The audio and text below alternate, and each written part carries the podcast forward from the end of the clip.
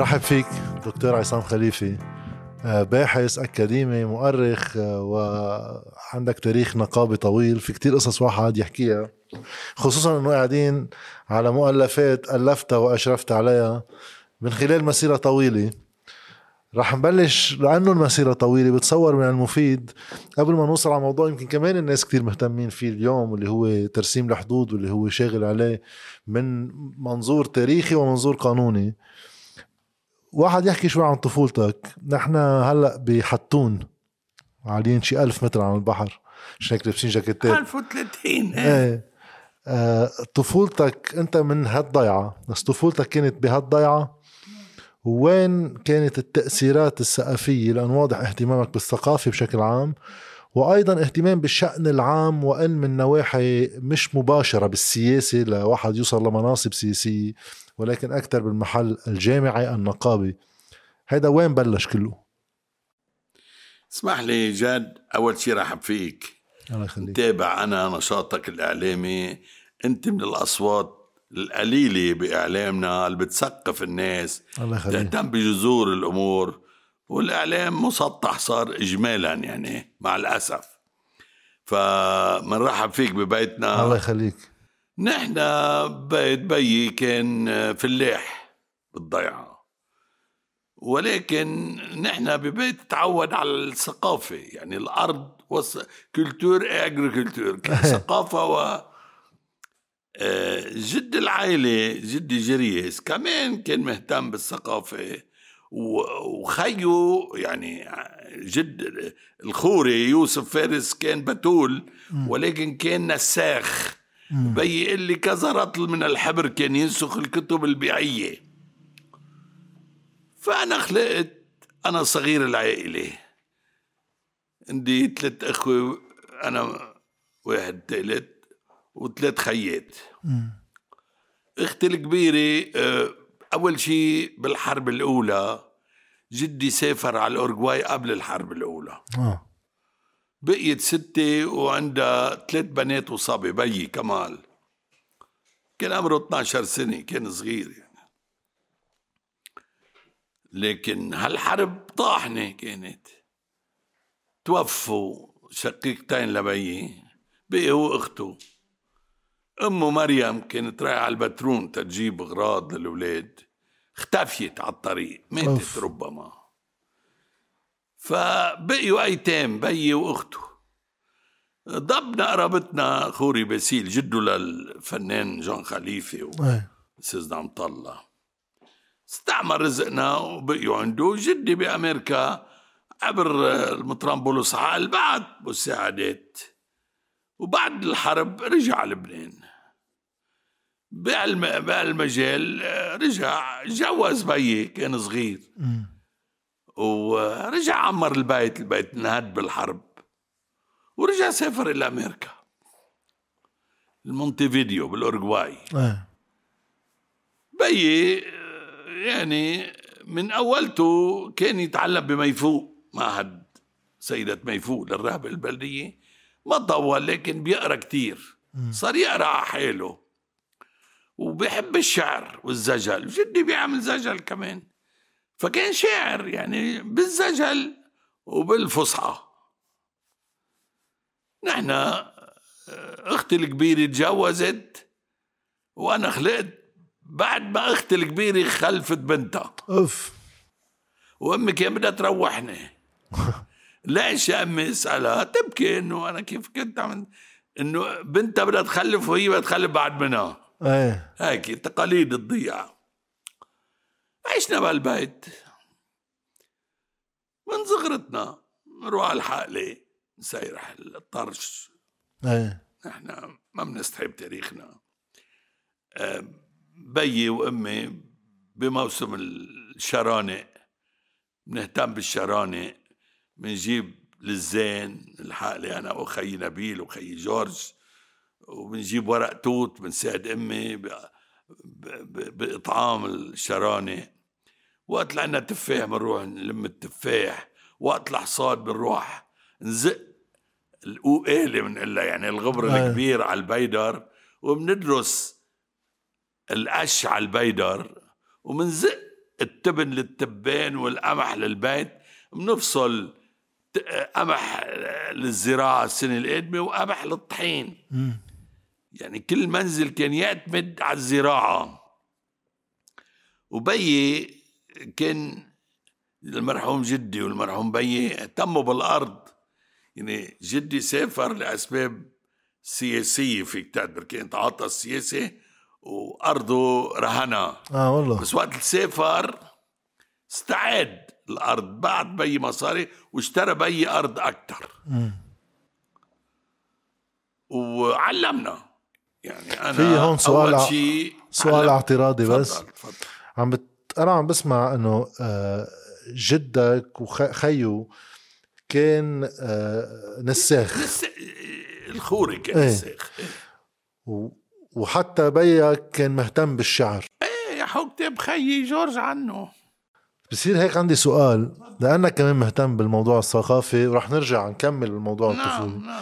كيف بتفسر شغلي إنه بوقت كان التعليم أصعب وتوافره أقل ومصادر الوصول للمعلومات وكل شيء أصعب، كانت اللغة أفضل والاهتمام بالثقافة على القليل المكتوبة. خلينا نقول اليوم صارت التعليم أكثر توافراً ووصولاً، بس من الإشكاليات اللي من وقت أنا كنت بالمدرسة اللغة بتتراجع، والشعر العربي يعني ما بعرف قديش بعد فيه الزجل عم بيروح.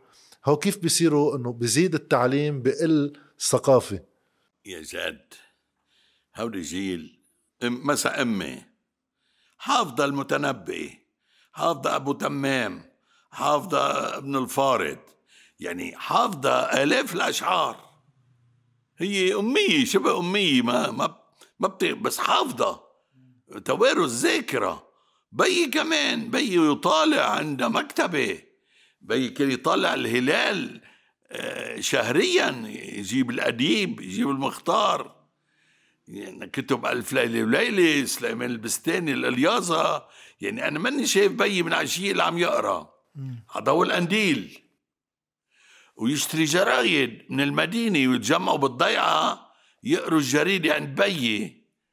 كان عنده اهتمام سياسي بي. ونحن أول ناس جبنا راديو وتلفزيون على الضيعة. تيجي مرة من الضيعة مش شايف الراديو، يا قرد وين عم يحكي هذا؟ مثلا يعني مش عارفين إنه الراديو بينقل أخبار. يعني دخلنا في سياق التفاعل الإعلامي والثقافي. ونحن رحنا عم يفوق، خي الكبير توفى، هو خي جوزيف، رجع خي نبيل عم يفوق، خي جورج عم يفوق، وأنا رحت عم يفوق. يعني أنا بلشت العلم هون بمدرسة الضيعة. كان عندنا استاذ الله يرحمه اسمه جورال بصبوص، استاذ كتير مهم، علمنا حب الكتاب. هذه أهم شغلة حفظتها، القراءة والمطالعة. يجيب لنا كتب نطالعة، يعني عم بحكيك قبل الديزيام، يعني بالأونزيام كنت. يعطينا جوايز، يعلق لنا نيشان، ننبسط النيشان الأحمر والنيشان الأزرق، رموز يعني، بس بتعطي انطباع بالتشجيع. شجعنا. رحت عمي فوق، بعرف منيح اللغة العربية، يعني القواعد، الأعراب، رحت من الأونزيام يعني عم بتعلمون هودي. تعلمنا شوية سرياني بس ما يفوق ما علموناش. تعلمنا عربي وفرنساوي هون، ورحنا عم يفوق. كملت بالديزيام، قفيت النوفيام بعد منها، طلعت على الويتيام. عم بحكيك بالخمسينات، أنا وسط الخمسينات. نجحنا بالسيرتيفيكا، طلعنا. مثلا من الصدفة أني لقيت مجلة المعهد هادي ما يفوق، عامل مقالي فيها أنا بالصفحة 31 عنوانها الحلم الأخضر. أول مقال بكتبه أنا وبينطبع. هذا أيام المدرسة؟ إيه أيام المدرسة، كنت بالصف الرابع كتريام. هذه المجلة يعني بداية الستينات، يمكن مكتوب 62، مكتوب هون حزيران 1963. 63.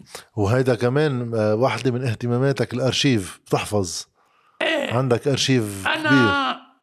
من بيتنا يعني بنحفظ أرشيفنا، مع أنه بالحرب الأولى بيتنا هنهد واخدوا لنا الأرشيف، واخدوا لنا إياه. ماشي الحال، عم نطالب نقراه، صعب الأمور، ماشي الحال.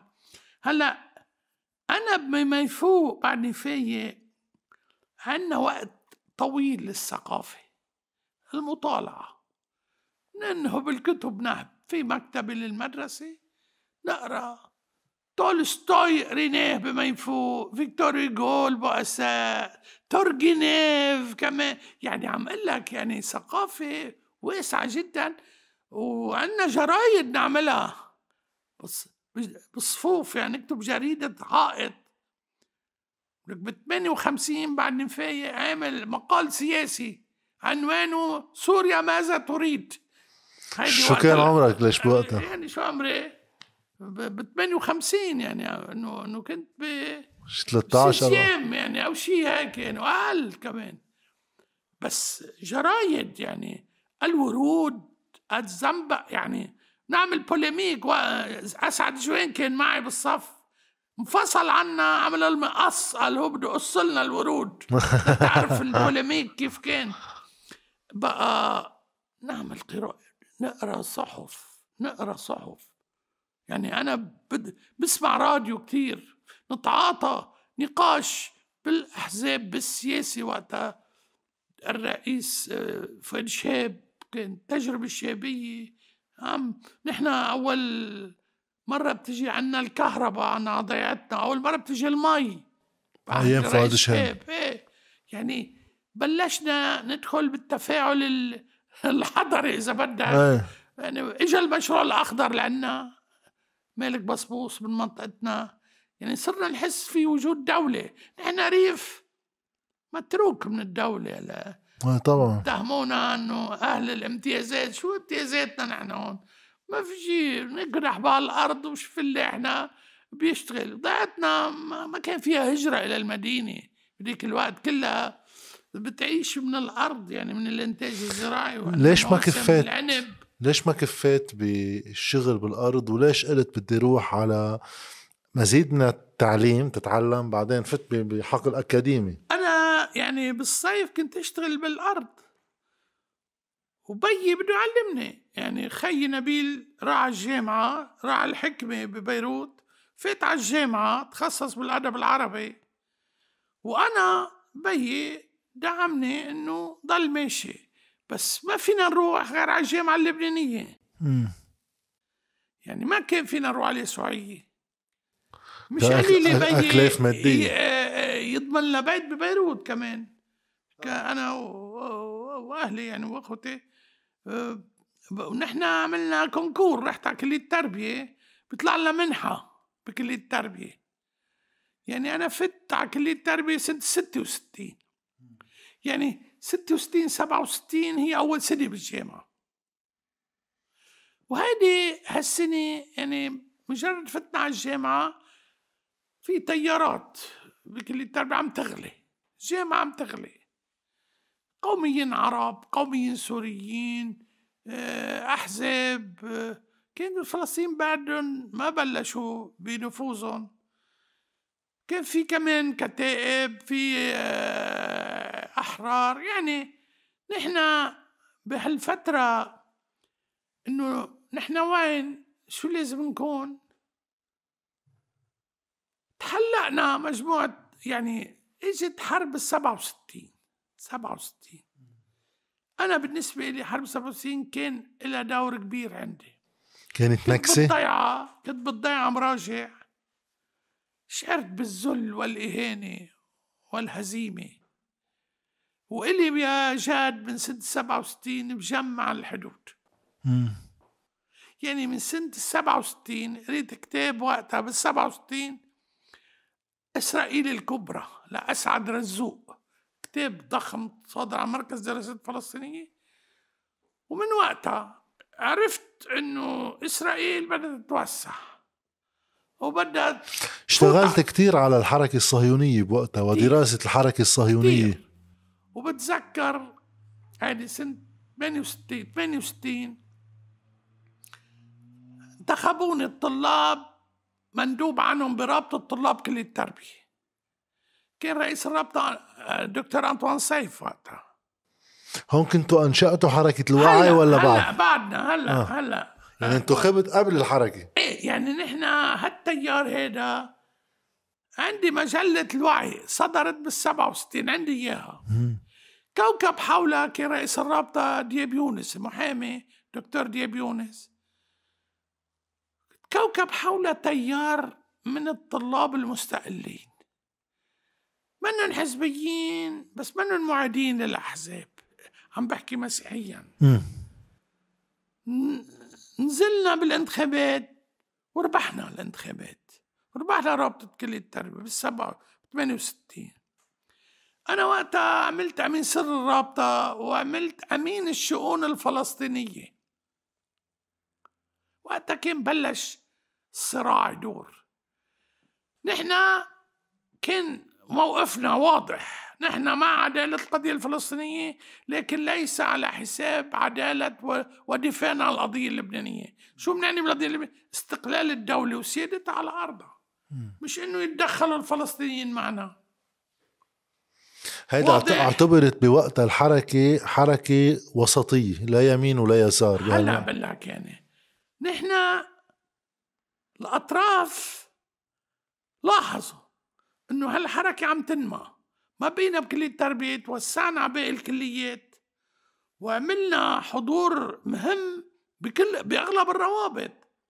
استلمنا بعد وقتها 5 روابط لكليات بالكليات. إيه وأنا كنت يعني إذا بدك عملنا اللجنة التحضيرية لاتحاد طلاب الجامعة اللبنانية، كنا نعمل يعني نتحرك ونضرب ونطالب المجمع الجامعي، المنح الوطنية، يعطونا منحة ل 12 شهر مش 9 اشهر، يعني مطالب كنا نتحرك بكل التربية فيها.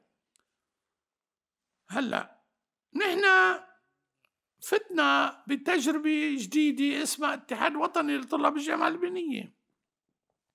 كنا نحن من بناته مؤسسيه. هلا أسسنا حركة الوعي بهالوقت. كنت بعدك بالجامعة؟ ايه 68 يعني عملنا مؤتمر بميفوق هون حد منا، عملنا وثيقة ونظمنا حالنا وبلشنا نتحرك بكل الجامعة 69 70. صرنا قوة إذا بدك أكثر تنظيم أكثر قوة. هلا ما يدعى يعني اليسار كان يعتبرنا يمين إصلاح وما يسمى يمين أحزاب. إنه شو عم يعملوا؟ مش نحن عم برضه عم تخف سيطرتنا على الطلاب، عم ينزلوا الطلاب من الأرياف يمشوا مع حركة الوعي. صفينا قوة بين القوتين إذا بدك تسميها. طرحنا علمانية الدولة والمجتمع والتربية والثقافة، طرحنا قضية الجامعة اللبنانية والإصلاح بالجامعة اللبنانية، طرحنا شعارات المشاركة والتفرغ للأساتذة. أنا فدغت مخي بإضراب 68 69 يعني بكلية التربية.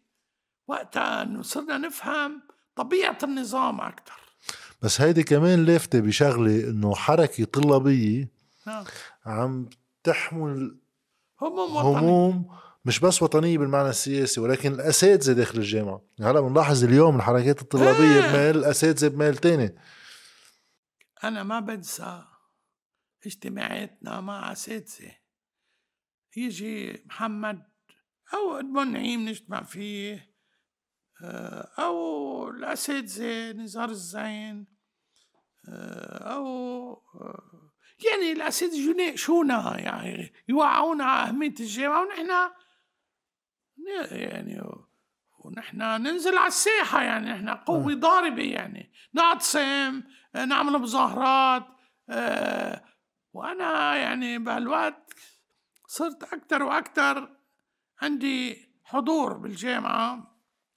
وانتخبوني بال71 رئيس الاتحاد الوطني لطلاب الجامعة، أول رئيس سنة 71 تبع كل الجامعة. إدمون نعيم كرئيس الجامعة دغري عطانا مقر بدل ما يحاربنا كما بيعملوا البعض هلا. طبعا عطانا مقر، احترمنا، طرحنا المشاركة. مشاركة بشو؟ بإدارة الجامعة للتاريخ يا جاد. بدل ما يرفض هو عيط لي، اجتمعت أنا وياه، قال لي عصام ما بيقولوا مشاركة في الجامعة، بدكم تحطوا مشروع قانون. هيدا نصه، عطاني نصه تعديل المادة 18 مثل ما بذكر من القانون 75/67 يلي كنا نحن أضربنا تيطلع 67، كنا أضربنا تيطلع. اللي هو قانون شو؟ قانون تنظيم الجامعة اللبنانية، أول قانون للجامعة اللبنانية. يعني هذا إنجاز إنه صار لها قانون الجامعة، إنه في مجلس كلية ومجلس جامعة، صار فيها تنظيم، صار في إذا بدك قيادة جماعية، قيادة جماعية ومؤسسات. فكان مرحب هو بعملية، مش بس مرحب، في عمل، عطاني إرشادات علمتني أكثر. بتعرف وقتها نازلين من الضيعة حماس، قدمنا بدنا نقدم طلب للاتحاد. قري هيك هزب مخه، قال لي عصام كيف هذا اسماء كلهم مسيحيين؟ هذا البلد ما بيمشي هيك، بدك تحط نص اسلام ونص مسيحيه. بعد الهلا ثيق على كلمه إدمون نعيم، حطينا نص اسلام ونص مسيحيه تناخد علم وخبر باتحاد الطلاب بوزاره الداخليه. بس هي ما كانت الزام، هي ما كانت إلزام، عرف هو بالجامعة. بتعرف إدمون نعيم علماني، علماني، بس كان يراعي توازن بين أكثر الناس جودة بالتعليم، يعني يجيب أساتذة وموظفين بس بتوازن، بس المناح مش واسطة. انتبه، هيدي نقطة مهمة.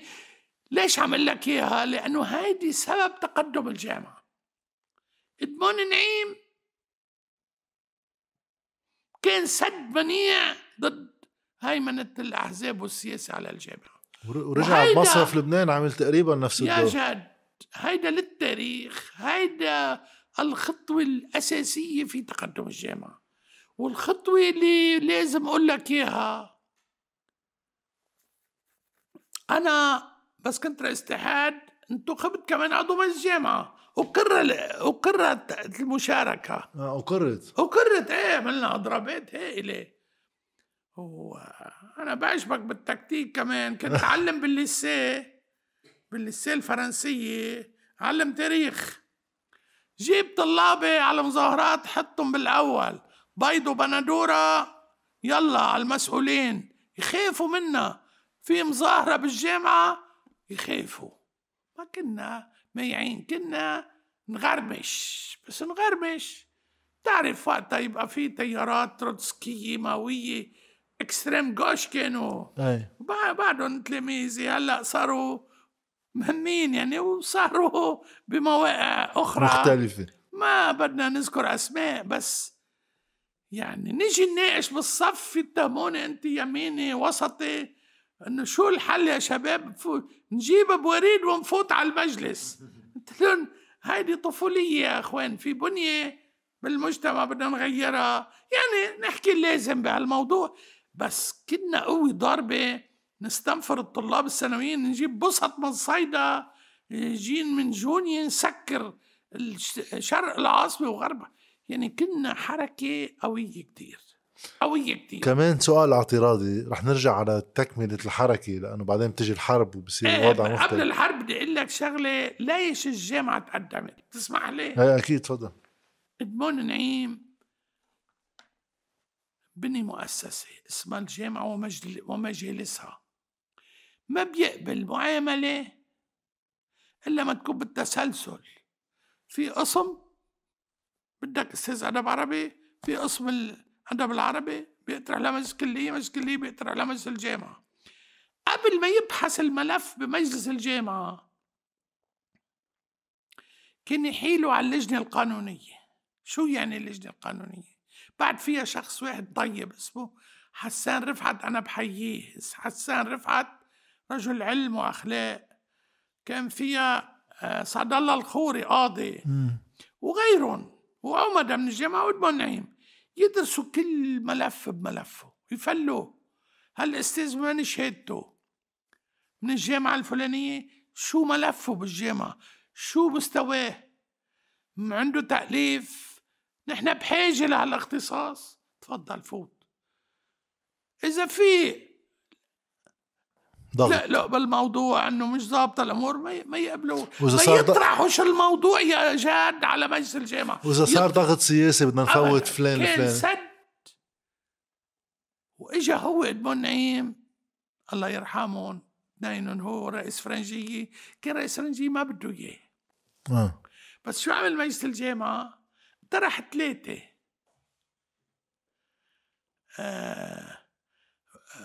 هو الوحيد الباروني، واحد درزي، واحد روم أرثوذكس جبور عبد النور، وحسن مشرفية، وإدمون نعيم. جيبوا إدمون نعيم، جبروه يجيبوا إدمون نعيم. انتبه، للدولة كانت تحترم القانون، لأنه بده يجير الجامعة واحد من ثلاثة بيقترحون مجلس الجامعة. ما فين يجيبوا مثل هلا بينكشوه من تحت الأرض، ما بعرف شهادته من وين، وبيحطوه رئيس جامعة إذا في شهادة. يعني في مرات قصة مشكوك فيها يعني. اللجنة القانونية جوهر تقدم الجامعة اللبنانية، واحد ما في ملف فات إلا على قاعدة الكفاءة والتوازن ضمن الكفاءة. هلأ فيلت الأمور مثل الضيعة يعني. مختار فوت يا خيي، فوت علم الأولاد، فوت توظف بالجامعة. ولك حتى ما في ملف بفوتوا مرات، فيش ملف. هلأ تحت ستار شو المدربين بيبقى عنده وظيفتين بالدولة، بفوت مدرب بالجامعة تاخد تالت. شو هي مدرب يعني؟ ما هني وقفوا التعاقد بالجامعة والدولة. لا بنجيب مدرب، بدنا مدرب نتعاقد معه وبعدين منفوته. تعاقد يعني، تعاقد. ما هو طريقة للتوظيف. عم بقرن هالممارسات هاي اللي عم نشوفها اليوم، هاي متى بلشت؟ متى الجامعة اللبنانية كوعت؟ بلشت وقت بدء الحرب، وقت انهارت النظام، انهار القانون وسيطرت قوى الأمر الواقع، كل واحد بطرح ما هو. وبعدها الممارسة لليوم، وبعدها ممارسة. بس هلأ صار في طربوش كبير حاطينه على كل شيء أكتر. بالأول كان كل واحد له منطقة، هلأ إيشوش، صار في إيشوش. عرفتوا الإيشوش؟ بتعرفوا من هو الإيشوش؟ نبيه بري يعني إيشوش يعني. نبيه بري وغيره كمان، حزب منه شيء صاير هلأ. الحزب بفوت كمان بقصص الجامعة، فات بالجامعة. بعينه اللي بدهم اياه، بشيلوا اللي بدهم اياه، بيعملوا اللي بدهم اياه. هبط القانون بالجامعه. هلا في سياده الواسطه والتدخل. إدمون نعيم قاعدتين، انتبه اللي عم اقول لك، الكفاءه والملف بتدرسوا اللجنه القانونيه، والتوازن. هذا الوطن بيقوم على التوازن، توازن بالكفاءات من الطوائف. أن تنتبه علي، مش حيالله يعني يفوت. بقى تقدمت الجامعة وعملت كليات تطبيقية. بس في شغلة بتحسها بتختلف بواقع الجامعة اللبنانية بالستينات وبداية السبعينيات، يعني في كثير قصص بتختلف، بس عم نحكي على الصعيد الطلابي واللي عم نشوفه اليوم. عم بقرأ شوي عن النضالات اللي كانت تصير الطلابية، كان إلها معاني شوي مش منا صدى للزعيم السياسي شو بيحكي بمجلس وزراء يعني. لا، في قصص خاصة بالجامعة نفسها، مطالبة بكليات، مثلا بدنا كلية حقوق، لا يجوز أن تقتصر الحقوق على الUSG وما بعرف شو. هاي الأولى 59. ونحن طلبنا بكلية طب وكلية زراعة وكلية هندسة، وكان في ممانعة. أنا برجع لملفاتي، أنا عندي كذا صندوق بتطلع فيهم وما بفوت ليهم. كان فيني أجيب لك بياناتنا من وقتها، بس لابد ما يجي وقت ننشر عينة منهم. كان عندنا نحن إحساس بقضايا المجتمع، يعني الطالب ما كانش إنه باله يأكل ويسمع صفوه عنده إحساس والتزام. كنا عندنا إحساس نصنع التاريخ، نصنع التاريخ، إنه بدنا نتقدم، والجامعة أداء مؤسسة لتقدم المجتمع والتوازن الاجتماعي والترقي الاجتماعي. إنه أنا بنضيعها، جاري ابنه متفوق ما في يروح على الأمريكية أو اليسوعية، وبده يعمل طبيب، وين بده يروح؟ صح، بده يروح على الجامعة اللبنانية. نحن نعبر عن حراك الطبقة الوسطى، إذا بدك تعبر الجامعة اللبنانية.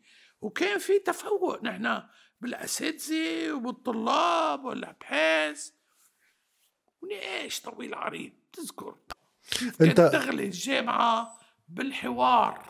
أنت مع النظرية اللي بتقول إنه على الرغم من إنه الجامعة الأمريكية والجامعة اليسوعية جامعات عريقة قديمة، يعني من القرن التاسع عشر، بس وقتها الجامعة اللبنانية صارت تنمى، صارت منافسة جدية بمستواها وطبعا بأكلاف أقل بكتير للجامعات الخاصة. فإذا بعد الحرب صار في مسعى فعليا لتفريغ الجامعة اللبنانية لتشتغل الجامعات الخاصة. مش بهالمؤامراتية الواضحة.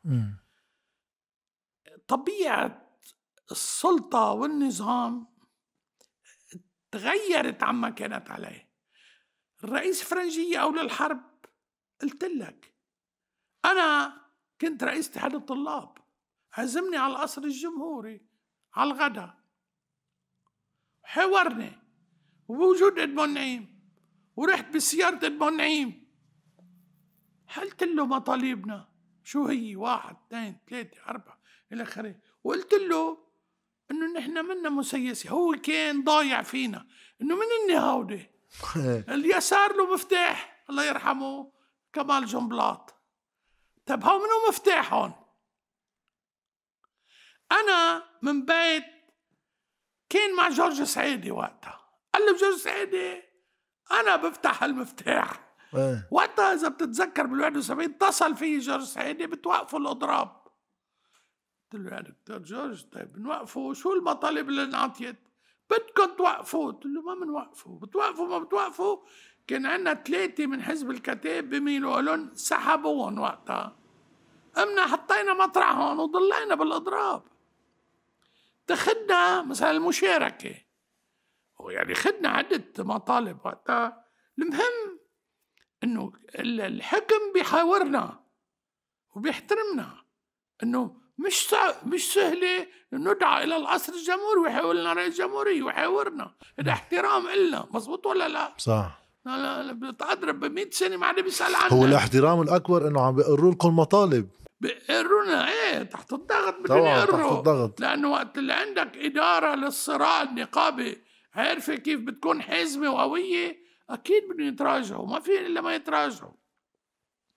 هلا نحن الجامعة طالعة طلوع، إن كان بمستواها وإن كان بعدد طلابها وإن كان بأساتذتها. وهون مشروع التفرغ كان نقلة هائلة. بالأول ما كان متفرغ الأستاذ، بس تفرغ صار عنده أبحاث، صارت الجامعة اللبنانية فيها أساتذة لا قد يتفوقون على الجامعات الخاصة. كان معيار الأبحاث للأساتذة قائم؟ أكيد. أول شيء كيف بدك تترقى، برتبة مساعد إلى رتبة معيد، من معيد إلى مساعد، ومن مساعد إلى رتبة أستاذ. بدك تعمل 3 أبحاث لتصير مساعد، بدك 5 أبحاث 5 سنين تتصير أستاذ. كان التقييم جدي يا جاد. بس هلا بطل في أبحاث، في أبحاث وهمية، بتلاقي واحد أو وحدة مع تنقول شهادة ما بعرف من وين، شوي بتنط من معيد لأستاذ، ما بتقطع بشي، عسكري يعني، بمضولة عامل شي مقال بمجلة بجريدة، ما في تقييم مثل ما لازم. هيدي مشكلة كبيرة. في تقييم على الشبوبية أو على السياسة. أنا شايف ليش عندي كتب، أنا قمت دعوة بس الشورى تاخد راتبتي، لا قولي رجعوا اعطوني ما بدهم يعطوني اياها، انه انا لساني طويل، كنت تعرف رئيس رابطه ونقابه، شو لساني طويل؟ قال بحكي، شو بحكي يا خيي؟ شو انا دخلها الي؟ ابحاثي مقيمه عندي، مش 5 20 و30 مقيمون، ابحاث اصيله، وما بدهم يعطوني رتبتي. ليش يا عمي؟ قال بدك تجي لعندي وتعمل تصريح انه اللي عم تقوله مش مزبوط. انا بدي اقوله مش مزبوط، انا استاذ تاريخ عندي وثائق عم بقولها. شو هالحكي ده؟ اخر شيء يا خي تاخذ فنجان قهوه قلت له ما بيشرفني اخذ. مين هذا اللي عم يطلب؟ واحد شو بدي فيه؟ لا ما بدي رتبه ولا بدي امضاك ولا بيشرفني. قدام الدعوه بمجلس الشورى، عرفت كيف؟ بعدين اخذت رتبتي لانه عندي ابحاثي انا، اخذت رتبه استاذ، بس بعد صراحه انا شويه نقابه مخي عنيد، لا بالترغيب ولا بالترهيب بياخذوني، عرفت كيف؟ انا مارست التعليم مثل ما لازم يمارس يا جاد. انا علمت 40 سنه، بالثانوي علمت وبالجامعه علمت، وانا اخذت عادتي مبدا انه اذا بدي اكون استاذ مزبوط بدي اعمل ابحاث مزبوطه، وبلشت ابحاثي من ال 85 84 او 83 هذا اول كتاب طلعته، 85 هيدا اول كتاب طلعته، 5 ابحاث في تاريخ لبنان المعاصر. ابحاث انا شاغل بارشيف الكيدورسي كتير، بالارشيفات المحليه، يعني انا منطقي منهجي بالبحث التاريخي، التجديد في البحث التاريخي. وقت ما عندي شيء جديد اعمله ما بكتب. انا هون رح انتقل لمحل الانتقال من حركه الوعي وهذا المسار اللي هو طلابي بالجامعه للحركه الثقافيه بانطلياس، وطبعا حضور الاب مارون عطا الله. شو هو هذا الانتقال؟ ليش صار؟ وشو ظروفه؟ وشو هو اللي تأسس بالحركة الثقافية بانطلياس؟ نحن حركة الوعي بلشت الحرب، نحن شفنا حالنا ضد الحرب. هذا التقرير أنا عامله سنة 77 عن الحرب 75 76، بتقرأ عاملين تحليل لأهداف واستراتيجيات كل القوى، انتقدناهم. نحن كنا ضد نظام الحرب، الحرب والعنف كنا ضده، يعني اختلفنا مع الحركة الوطنية. هن نظريتهم كانت البعض اللي كنا نناقشه انه بنعمل تغيير بالنظام من خلال الفلسطينيين. نحن كانت نظريتنا انه خيي نحن مع عدالة الفلسطينيين وضد تدخل الفلسطينيين بالوضع اللبناني، لانه لبنان عنده خصوصيته ومش هن بيغيروا عنا، نحن بنغير بوضع باساليبنا ومناهجنا الداخلية. اختلفنا كمان مع الآخرين أخي، يعني نحن كنا على مسافة نقدية من كل الأطراف اللي خاضت الحرب، كل الأطراف اللي خاضت الحرب. هلا مشيت الحرب، شو بدنا نعمل احنا؟ هات لشوف شو بينعمل. سلاح ما فيك تحمل، بدنا نشتغل ثقافة. وين بدنا نتحرك ثقافيا؟ كان في أبونا مارون بأنطلياس، جبت بونا مارون وداير بونا مارون هو أنطلياس. ضبنا كمثقفين وأكاديميين، جمعنا مستقلين وأكاديميين وأساتذة بجو وطني بمعنى لبناني. بدنا انماء وبدنا علمانيه بهالمجتمع، وبدنا عداله اجتماعيه، بدنا حقوق الانسان بهالوطن، ما بدنا عنف وما بدنا حرب، وبدنا سياده الدوله اللبنانيه واستقلالها منفتحه على العالم العربي، مش منفصله عن العالم العربي. يعني اختصرت لك مناخ، وبدنا نتناقش بالثقافه يا اخي، انماء في الثقافه ومن خلال الثقافه. تعالوا بدون ما نعيط ونقوص بعضنا نناقش افكارنا. بلشنا هيك بالانطلياس، وابونا مارون كان مشجع لنا. طيب هيدا الشيء ضله شغال بس بالتوازي مع استمرار عمل النقابه ما توقف. هلا بحكيك عن عمل النقابه، يعني بتقول لك نحن بأنطلياس 78 بلشنا بمشروع إنه معرض كتاب ونقاشات وتكريم علام ثقافي. تفضل هودي علام ثقافي. ليش علام ثقافي؟ من كل الطوائف، سني وشيعي ودرزي وماروني وروم كاثوليك وروم وملحد. يعني هذا كان يكون له صدى بجو الحرب. أكيد كنا واحد لأنه بتحس بفترة الحرب القواصي الأساس. كنا إذا بدك عم نمارس ضد الحرب. نجو يقول لك هو إسلام، ليش بدك تجيبوا لهم؟ يا أخي هودي مواطنين بدنا نجيبهم، هو ثروة لبنان. عرفت كيف؟ حتى يعني وقت خطوط التماس نحن نبعت سيارة خط التماس على المتحف أو نروح على الغربية ونجيب اللي بدنا نكرمه على الشرقية. بعدني في مشهد عبد الله أبرسي ما كانش فايت على المنطقة الشرقية، جبناه وكرمناه باس الأرض بأنطلياس إنه قد ما إنه مشتاق. الله يرحمه بحييه عبد الله أبرسي. يعني فهمت علي؟ بس في شي مرة قصة ماركسي كتير ماركسيين كرمناهم. بس في شي مرة صار في مضايقات يعني؟ دايما المضايقات موجودة.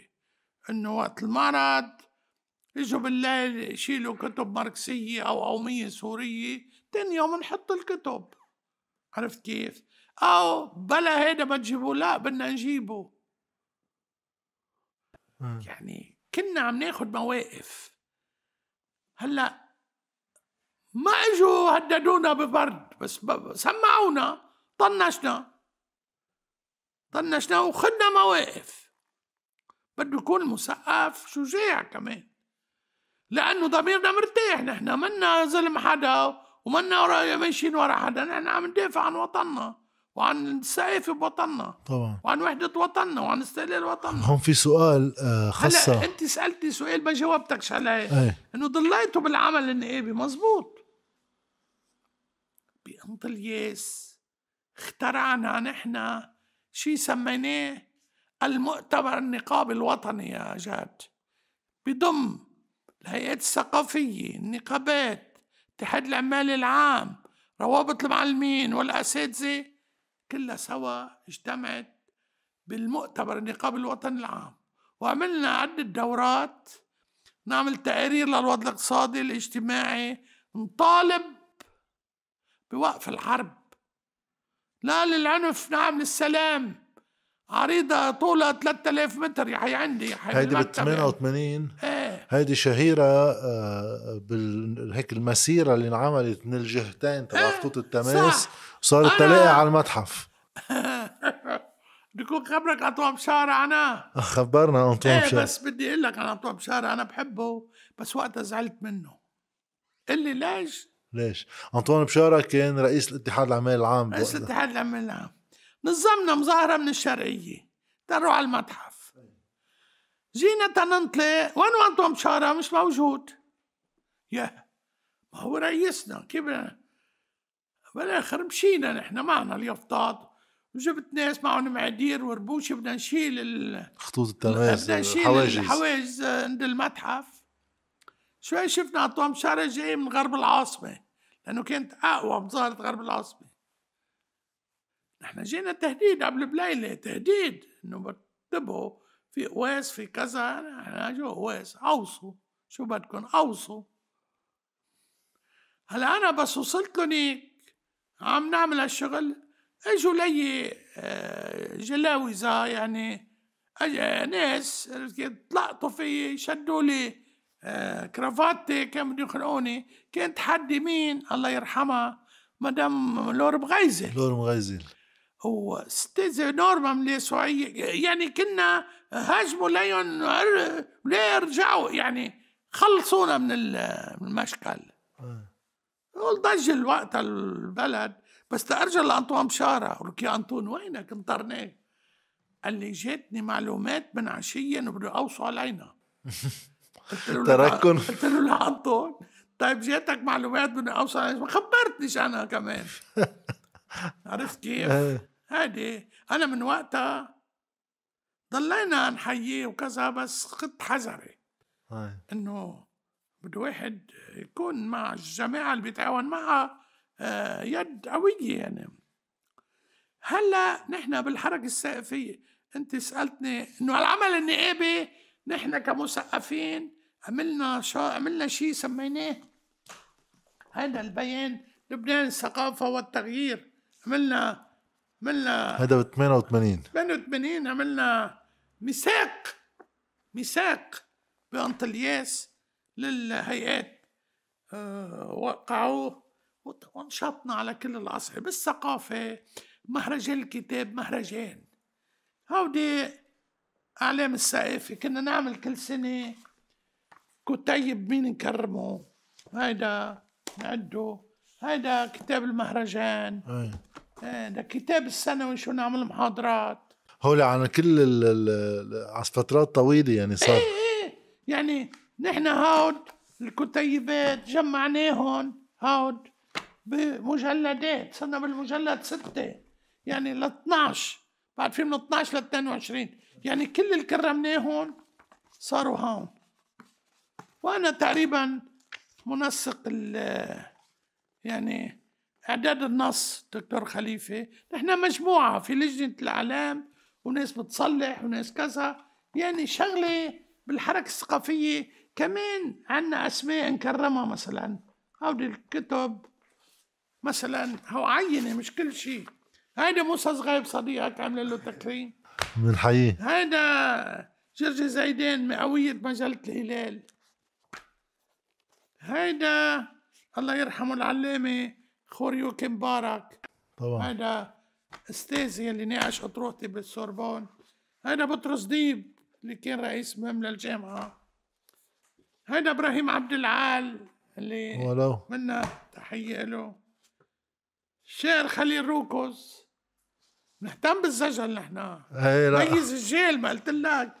أمين نخلة أمير الصناعتين، أجمل كتاب بفكر الريفية ريا جاد، بنصحك تقراه يا شيخ، من أجمل النثر العربي مثل الجواهر.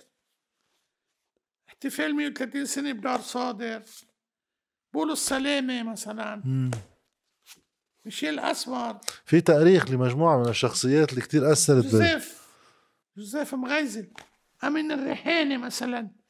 يعني ناخد مناسبات، عندك كذا كتاب، عندنا مئوية رئيف خوري نزلنا كتابين، نعمل مؤتمرات مثلا. ايش يا ولدي؟ أنا ما جبت لك كل شيء لأنه بس منيح حرزانين تيساعوا شوي الطاولة. مثلا اليوبيل الذهبي لاستقلال لبنان، أنا عملت كتاب وثائق أساسية، قاموا بالنهار أخذوا منه وعملوا كتاب الاستقلال. ما لا شيء ما ذكروش، ما فيش ذكر، ماشي الحال. استقلال الدولة اللبنانية ومفاوضات السلام وقت كانوا مدريد، هولي كتب الحركة، كتب الحركة استقلال لبنان وتحديات المرهنة. يعني المرور بيروت عاصمة الطباعة العربية عملنا كتاب عنها. في 30-40 كتاب أنا ما جبتهمش كلهم، هلا أوثقوا عندي. تقول لك إنه كان إحنا كحركة كان إلنا تأثير بحركة الأفكار، كان إلنا تأثير بالتفاعل بين المثقفين المسيحيين والمسلمين وبين كل التيارات السياسية والفكرية، ونحن خدنا مواقف إن كان بالمفاوضات عملنا ملفات عن الحدود. أنا الحدود عملنا ملفات من وقت مفاوضات هلا رح نحكي عنها، وقت مفاوضات مدريد هلا رح نحكي عنها، هلا بنحكي عنها بعد رح أقطع على سؤال. نعم لكن حكينا عن حركة الوعي، الانتقال للحركة الثقافية بانطلياس طبعا مع بداية الحرب، واستمرار العمل النقابي. في شيء هون لازم ينسأل عن، بس نحن كنا نقابيين كمان. ايه طبعا، يعني بالوقت يلي كنا نمارس الثقافة، أنا بالجامعة مندوب أساتذة، أول شيء بدهم شيني يفوت على الجامعة، رحنا على زحلة، رجعنا عملنا انتخابات، خدت 80 صوت من أصل 100 أستاذ، يلي ضدي أخذوا 20.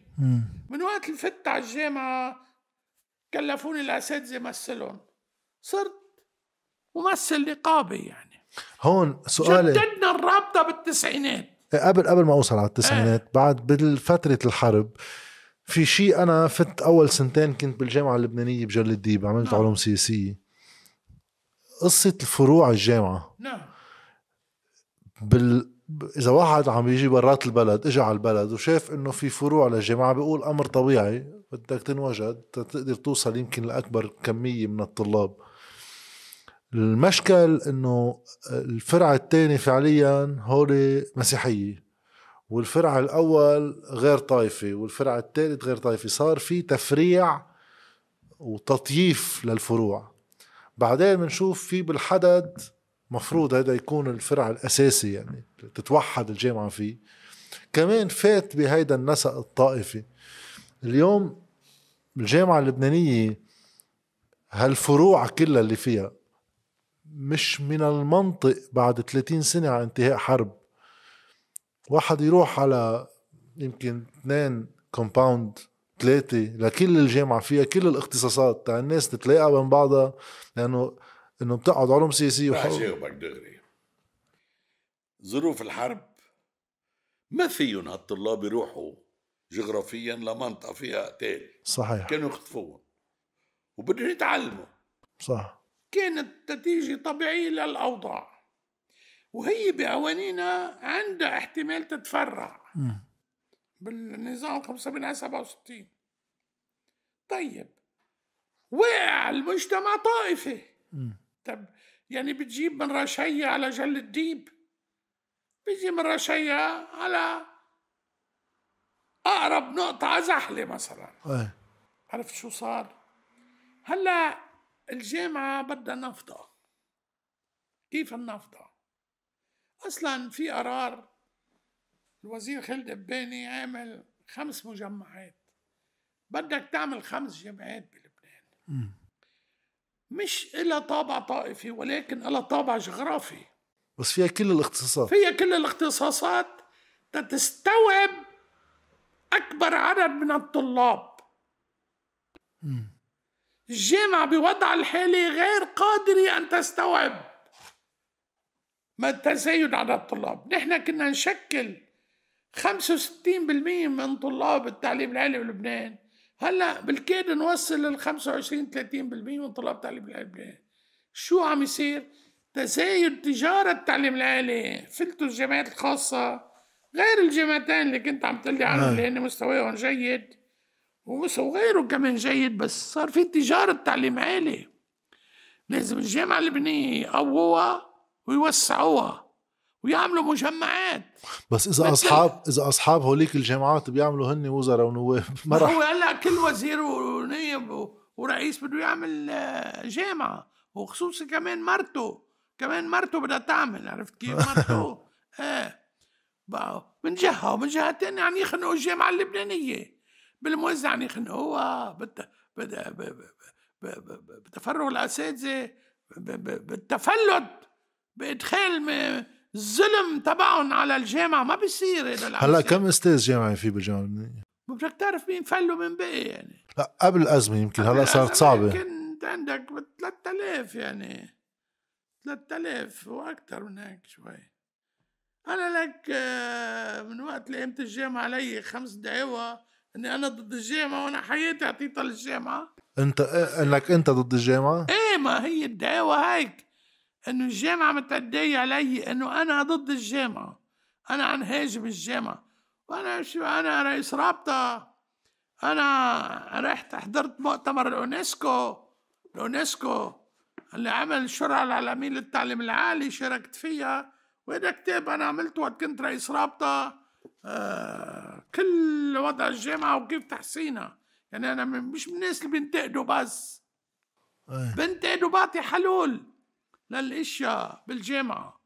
يعني انا مارست كرئيس رابطه يعني دفعت عن الاساتذه عملت صندوق تعاضد للاساتذه. طبعا هذا موضوع استمريت فيه بال90 وال2000 و2010 مع الرئيس صدر يونس هو اللي علمنا كمان كثير اشياء والزملاء كثير كان لهم فضل كمان. حسنا وضع الاستاذ عملنا له راتب يكفيه. في اسألك سؤال شخصي هون هيك؟ تفضل.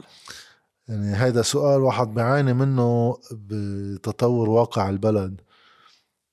خلينا ناخد مثل الشغل اللي اشتغلته على موضوع الجامعة اللبنانية من موقع الطالب للأستاذ. واحد ب40-50 سنة بتمرق الخيبات أكتر من الانتصارات. يعني التراجع اللي عم بصير بهذا الواقع واضح يعني بعد واضح عندك كمية من الاندفاع انك مكمل بالقدرة على انك تقول انه لا بده يضل يجرب ينعمل شيء على الرغم من التراجع. في كثير ناس حتى من الناس بنعرفهم يعني بكون عندهم أفضل النوايا ويمكن حتى المعرفة، بس بمحل معين بيقولوا خي هذا ما في نوا هون، يا بيحمل حاله بفل من البلد يا ما بيبقى بالبلد بس بيخفف طموحه، بيقول خي بيشتغل شغله وبلا ما أتعاطى القصة فارطة. لك جد نحن وقت كنا طلاب وقت كنا أساتذة وهلأ بعد برجامة قضية كبرى بالوطن. كيف قضية كبرى؟ كيف تعمل ترقي اجتماعي بالوطن؟ ابن ضيعتك نابغة ما في روح على الأمريكية، شو بيعمل؟ بيقعد بالبيت. بدك تلاقي له مجال ليترقى اجتماعيا، في يعمل طبيب، في يعمل مهندس. هاي الجامعة اللبنانية عملت ثورة اجتماعية بالمجتمع اللبناني، عملت ترقي اجتماعي، عملت انماء اجتماعي. مزبوط ولا لا؟ صح. ايه، فهي لازم نحافظ عليها. ما في دولة بالعالم اللي عندها جامعتها. طيب بس معقول أنت اليوم مثلا بعد 50 سنة من هالتجربة تكون عندك اندفاع أكتر؟ عم نعطي مثل هيك للتشبيه إنه من شخص بيكون ابن ضيعتك وما فرقاني معه وهو معني وهو صاحب مصلحة مفروض. أنا ملتزم بهالقضية هلا مثل امبارح مثل من 50 سنة ملتزم فيها. هاي جزء من تكويني الفكري. يعني راسي مجروح، في جروح بتقلي انه كل يوم انه هاي قضية، وانا كنقابة كل يوم بيجيني اتصالات من الاساتذة، نحن انهار وضعنا، نحن تعطل صندوق تعاضدنا، يعني نحن مكشوفين طبيا. يعني شو استاذ، انا ومدامتي اساتذة الجامعة $300 راتبنا كانت $8,000 كنا، يعني كنا بوضع بعد القضاة اساتذة الجامعة، كنا بوضع منيح، كنا ننتج. تفضل أنا الكتب اللي عملها أنا وغيري، يعني مش عم أقول عن حالي، بس كنا نكتب وكل أستاذ باختصاصه يصير مرجعية، وهذا كان مطلوب قبل الحرب واستمر إلى حد كبير خلال الحرب مع كتير أساتذة. صار يفوت شوي شوي بالوساطة، كترت بس بالواقع اليوم اللي مشكوك بشهاداتهم وقت يفوتوا هالنوع من الأساتذة. إذا واحد إجا طرح بين مزدوجين إصلاحي، هو تطبيق شروط أساسية للتعليم، إنه خي الأبحاث بدها ترجع هي شرط، لأنك أنت بدك تاخد زودة بمعاشك وكذا، شرط زودة أو بتبحث وبتضل بالجامعة أو بتبحث في اللبنان. طيب بس هاي ما بتفجر الرابطة نفسها بعدين؟ لا ما بتفجر، بدك إرادة سياسية تعطي الأستاذ أنت شو خود راتب مني، خود للأبحاث، تعمل أبحاث خود واعطيني، بدك خطة.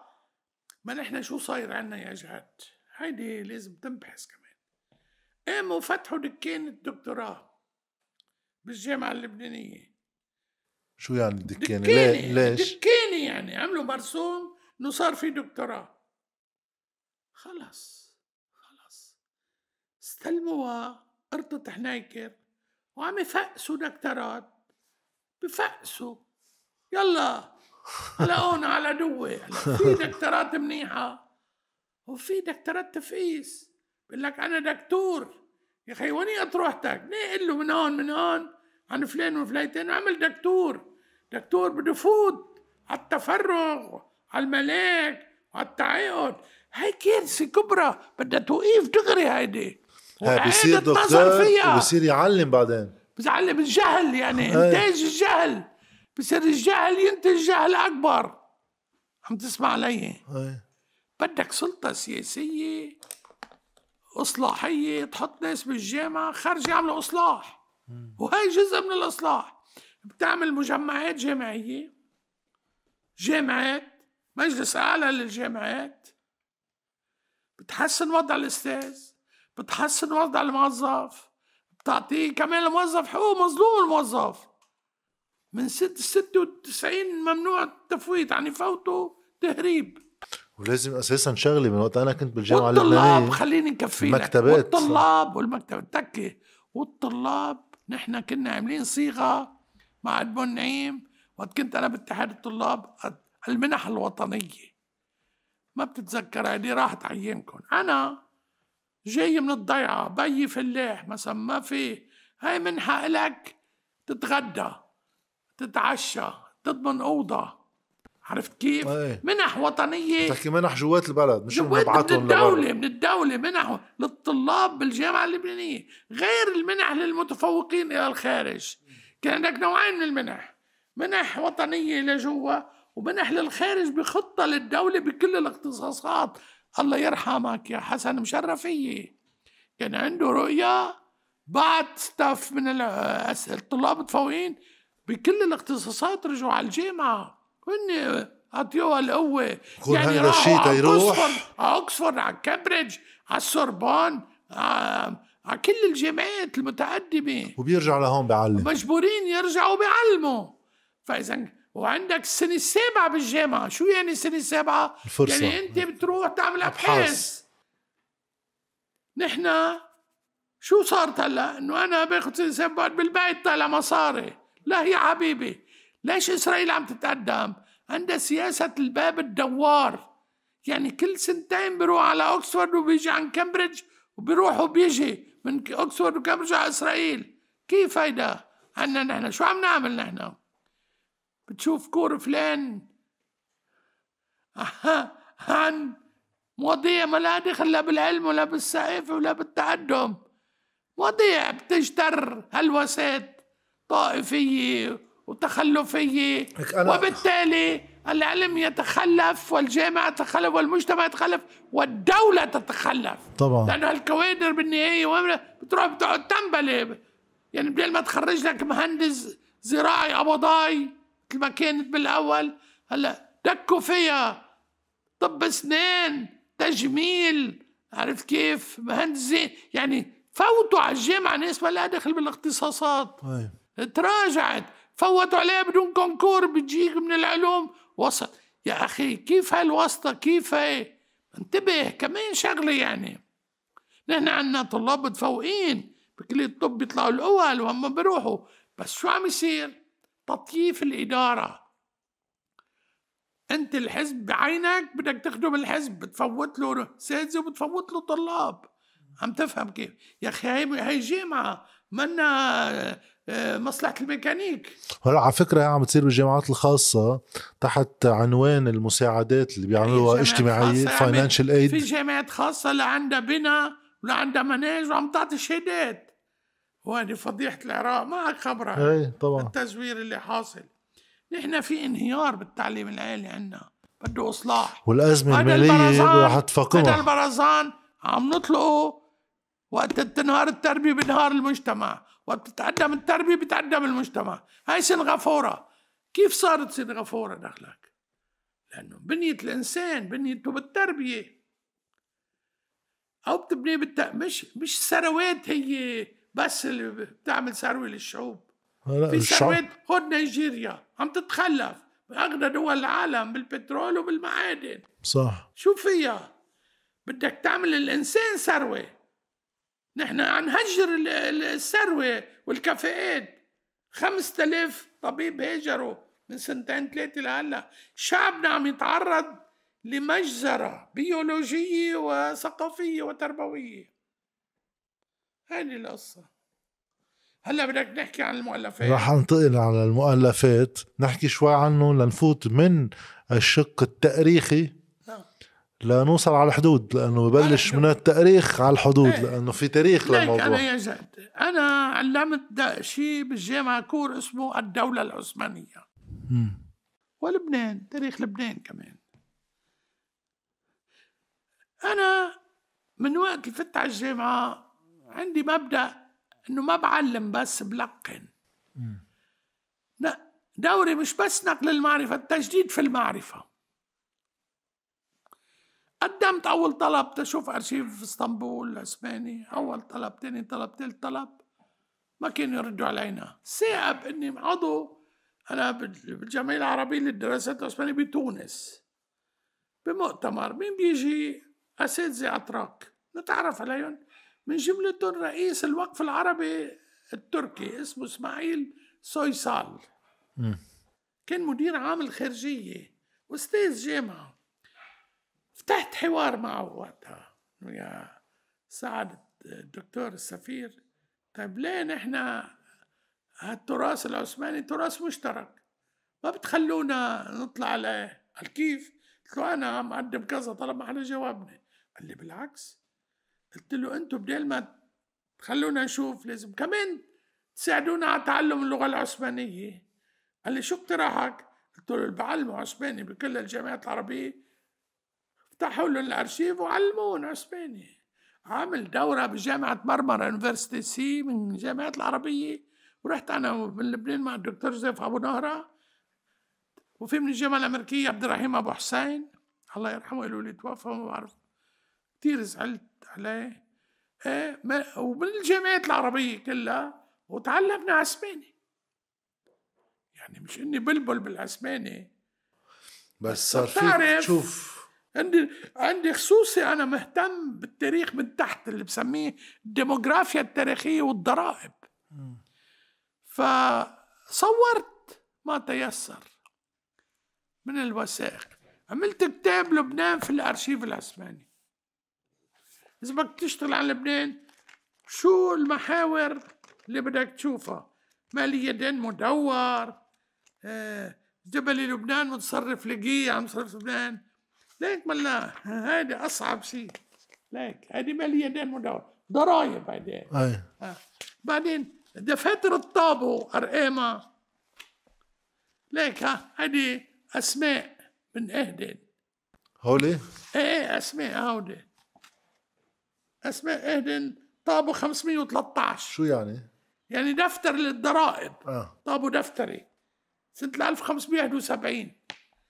يعني بلشت اشتغل على الضرائب، دفاتر الضرائب، من خلالها بعرف عدد السكان بكل قرية. وانت عملت كتابي هيدا شمال لبنان في العهد العثماني، هيدا عملته الحضارة المادية ما حدا اشتغل عليها، الطواحين، معاصر الزيت، دواليب الحرير، والقرن السادس عشر بداية السلطنة. يعني ايه السادس عشر؟ بناء على الوثائق طابو دفتري الضرائب العثمانية. أول شخص أنا بشتغل على الجزية. كيف حليت الجزية؟ لقي كود، الدولة العثمانية بتعمل كود، توصل لها الكود، ضيعة المسيحية تلاقي كود ما تعرف شو هالكود. شيخ الأرشيف خليل ساحلي أوغلو اسمه، من يشتغل بالأرشيف، اجى لعندي قال لي انت لبناني؟ قلت له نعم. قال لي انا عم بشتغل على الكوره. قلت له اهلا. قال لي شو بتقرا هالضيعه؟ بعدني فيها لهلا. طلعت فيها لقيت اسمها، قلت له هي اسمها بدبه. بالوثائق ما بيحطوا نقطه للباء، عرفت كيف؟ مش منقطه، بس انت بدك تستنتج اسمها. بدبه. قلت له بس انا عندي سؤال، كل ما لقيت اسم ضيعة مسيحية بسموها نصارى، جماعة نصارى، بلاقي هالكود. ضحك هيك قال لي انت شو طايفتك؟ قلت له انا ماروني مسيحي، ما بس علماني، ما عندي مشكلة، وانا بعلم تاريخ الدولة العثمانية وبدي اشتغل علم. قال لي اقعد. اعطاني حل الكود. شو عملت دراسة يا ابو الشباب عن الجزية، وبعتبرها هالدراسة أهم دراسة عملتها. قدمت البحث التاريخي بلبنان بهالمجال، عالطابو دفتري هالجزية. بين الأرقام كلها المدفوعة كجزية. الجزية بالسادس عشر. هلا منطقة البترون، أنا منطقتي بالأول ما فيك تصور إلا 100 صفحة، وديك كله بدك تاخد نوت فيهم بخط إيدك. ركزت على منطقة البترون، صور إحصائين 1519 1571 لشوف كيف حركة السكان فيها والضرائب والإنتاج، وطلعت هالكتاب فلاحوا ناحية البترول. شو بيّن؟ بيّن معي درست يعني في ضياع ما بقيت موجودة، يعني ضيعة مثل كفر ملكون شغلتني 5 أشهر، اكتشفت انها اندسرت. هيدي بين كفر حلدة وكفور العربي مثلا. برناسة هون حد منا ما يفوق كنت بالبترون مثلا، عن كفاية بالبترون برناسة اندسرت. هاي هون قبلنا في ضياع مهمة، كانت مزارع، المزرعة ما فيها سكان بيدفعوا ضرائب.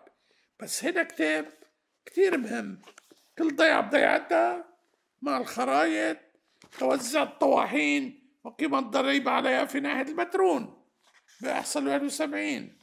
المعاصر العنب كل ضيعة كان فيها معصرة، معاصر العنب وقيمة الضرائب. توزع دواليب الحرير، تعرف شو يعني دواليب الحرير؟ ما كنا نشتري من كريستيان ديور بفرنسا نحن. كل ضيعة إجمالا يعملوا اكتفاء، يعني يعملوا تيبل، يبقى في أنوال نول الحرير. طبعا هذا تطورت، صرنا نصدر كتير وأثرت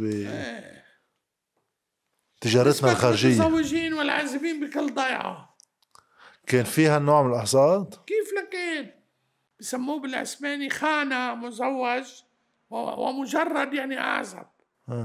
بتشوف والطوائف أنت بدك تستنتجها.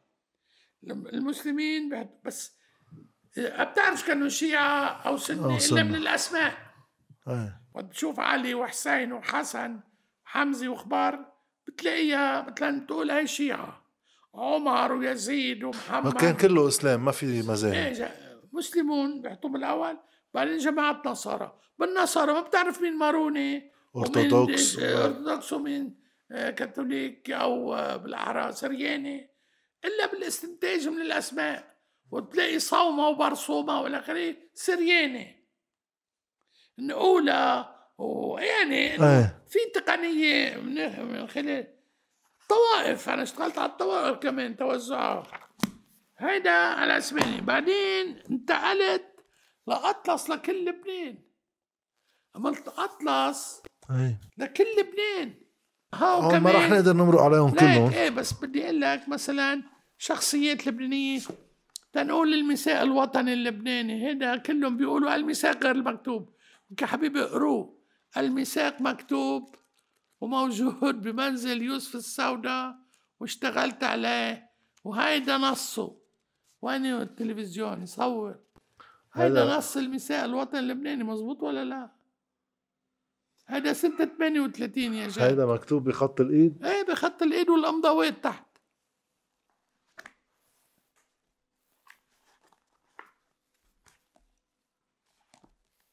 يعني مكتوب طلع على الميثاق الوطني، كل الوقت هو غير مكتوب. ما بيقروا هاي عن المجاعة بأرشيف الكيدورسي. هاي وثائق عثمانية عن الفتن الطائفية، كيف اللبنانيين بتشكوا على بعضهم باسطنبول. بتشوف هون صرنا بالقرن 19. ايه 19، كيف مقدمين مذكرات ضد بعضهم. لازم ياخدوا عبرة. هذا عن الأوقاف، شاغل عن الأوقاف المسيحية. هون أبحاث. طيب هول مؤلفات إذا الناس بدها تطلع عليها موجودة بدار أنطوان، بأنطوان كله موجود. إيه. هودي عن الحدود يا ريس. خلينا نفوت بموضوع الحدود. قلت لك حكينا شوي بكل موضوع المؤلفات. إيه. نستفيد من موضوع التاريخي، لأنه أحدهم قال نحن ما عندنا اختصاص ما بيسوى نحكي بالموضوع إلا بدنا إذن منه. عنك؟ إيه. عملت مؤتمر صحفي، عملت تصريح أحدهم إنه اللي عم يحكوا منهم صحاب اختصاص. يا أخي أنا بالحدود قلت لك أي سنة بلشت فيها؟ 1967. اللي من وقتها بجمع مراجع عن الحدود ووثائق عن الحدود وأرتكلات عن الحدود، كل حدود شمالية شرقية، كل حدود لبنان جنوبية.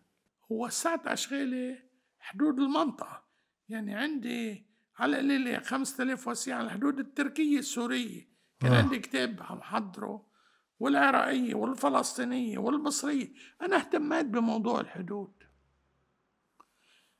هيدا كتاب على الحدود كيف رسمت.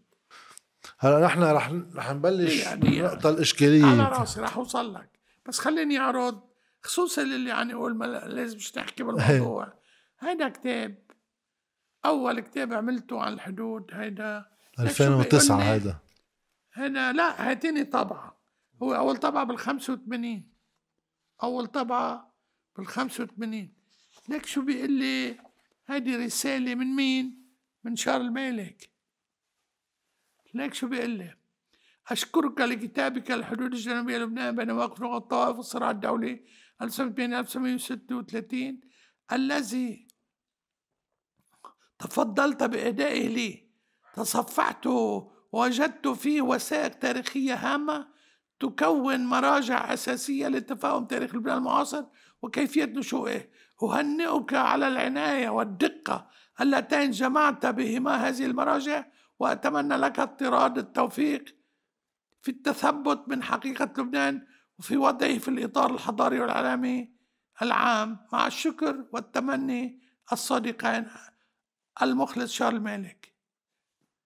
يعني عندي شهادة من شارل مالك إني مش بفهم الموضوع. المياه والحدود عامل 3 أجزاء. ليش عم ركز لك؟ أنا من سنة انتبه، هيدا تاني طبعة. تاني طبعة، الطبعة الأولى 2005. هيدا انشرت فيه ترجمة لنص ترسيم الحدود بعد الهدنة يا حي 49 49 23 كانوا الأول الهدنة، بردون 23 أدار. بآخر السنة بين 5 و15 كانوا الأول، صار ترسيم حدود بين لبنان وإسرائيل. هيدي ما بدهم يفهموها المسؤولين، يحوا النص يترجموا معي، حطوا بالإنجليزي وبالعربي، ترجمته يحوا ايه. وماضيه اسكندر غانم كان كابتن عن لبنان، وفريد لندر كابتن عن إسرائيل. اسكندر غانم صار قائد جيش، فريد لندر استاذ جيولوجيا بالجامعة العبرية. ماضيين على الخريطة بال49 يا أخي. الناقورة، راس الناقورة، ليش أنا العياط تبعي إنه يا حبيبي ليش بدكم تتخلوا على راس الناقورة؟ راس الناقورة مثبتة إذا بالقانون الدولي بناء على اتفاقية الهدنة. لا قبل هيك، من بولينيوكوم، قبل بولينيوكوم كمان، قبل. هلا بحكي لك، أنا بدك هلا بحكي لك. أول شيء موجودة بالخريطة، بعد بفرجيك إياهم وكلهم، انتبه. جورو طلع القرار 318 بإنشاء لبنان الكبير 31 آب سنة 2020. في خريطة ملحقة، هي راس الناقورة بلبنان. جورو سنة 2020، جورو. مؤتمر باريس 23 كانوا الأول، سنة 2020 فرنسا وبريطانيا. فرنسا وبريطانيا عملوا معاهدة الحدود بين فلسطين ولبنان وسوريا والعراق، سوريا وفلسطين. هن قالوا منألف لجنة تترسم الحدود. يعني في فرق بين ديفينيسيون ديليميت، ديليميتاسيون، ديماركاسيون ديليميت. يعني انتقلنا من التحديد للترسيم على الأرض. هيدا تحديد على الخريطة، هيدا ترسيم على الأرض بولينيوكوم. يا حي الخريطة، هذا الترسيم صار بعد 3 سنين، يعني المفروض 1923. عملوا لجنة ترأسها بولينيوكوم. يا حي يا حي راس الناقورة يا حوام. وهذا كل الخط، وهذا الخط الجنوبي، وهذا استكماله إصبع الجليل. تعرف أصبع الجليل هون البطلة، هيدا الوزاني الحصباني، هي سوريا هون طبرية. هيدا الحديث عم ينفتح اليوم ليش بناء على اتفاق ترسيم الحدود؟ لا ذكر انه هاي المنطقة بتبقى معلقة. يا حبيبي اطول بالك بس خليني نكفي. بعد اتفاق الهدنة المادة الخامسة ثبت هذه ثبتت بعصبة الأمم ب 4 شباط 1924 وتأكدوا على التثبيت ب 32. بس اجت إسرائيل عملنا اتفاق الهدنة. شو بقول اتفاق الهدنة؟ حنشره هون أنا بالمادة الخامسة الفقرة الأولى: خط الحدود الدولية تبع هيدا بوليتيكوم هو نفسه خط الهدنة. يعني ما في دولة بالعالم العربي محيطة بإسرائيل وضع مثلنا، نحن قوي وضعنا. سوريا ما لنا خط الهدنة خط الحدود الدولية، والأردن وفلسطين ومصر، والمصر رجعوا ظبطوها على طابعها يعني. هلا نحن هون بعد الهدنة حصل ترسيم حدود. عندي النص يا حواون يا حواون، هيدا مهم كتير شعبنا يعرفه. هيدا النص بالإنجليزي وفي نص بالفرنسي. يا حني لمضوات ما بعرف وين عم يصور، هيداك عم يصور هنيك. ايه فريدلندر واسكندر غانم. يا حني يا حني على 3 صفحات ماضيين فريدلندر واسكندر غانم، وهي الخريطة الملحقة بهيدا. هلا هي منا اتفاق على شو هذا؟ الترسيم الحدود. يعني اسرائيل وافقت على بولينيوكوم وهي المحضر. هن راس النقورة، وهذا بالعبري وبالانجليزي باوندري. يا بالعبري شفتها بالعبري؟ والله يعني انا وقت بحكي موسع ما بفقع خطابات موسع، عندي خرايطي وعندي وثائقي وهيدي هي اساسيه للدول. لازم الدوله يكون عندها مركز ابحاث وتجمع هالوثائق. 3 أجزاء يعني. هون عندي نخيله، عندي مقاله عن نخيله وعن مزارع شبعه. رحت على نانط جبت وثائق من نانط، وثائق من نانط بتاكد لبنانيه مزارع شبعه. ليش يا حني بنانط؟ لأنه الأرشيف الفرنسي بنانط بعده مش منظم. ليك هون يا حني ناشرون. في عندي تقرير من برنونفيل، هو كل وثائق الحدود هون يا حني.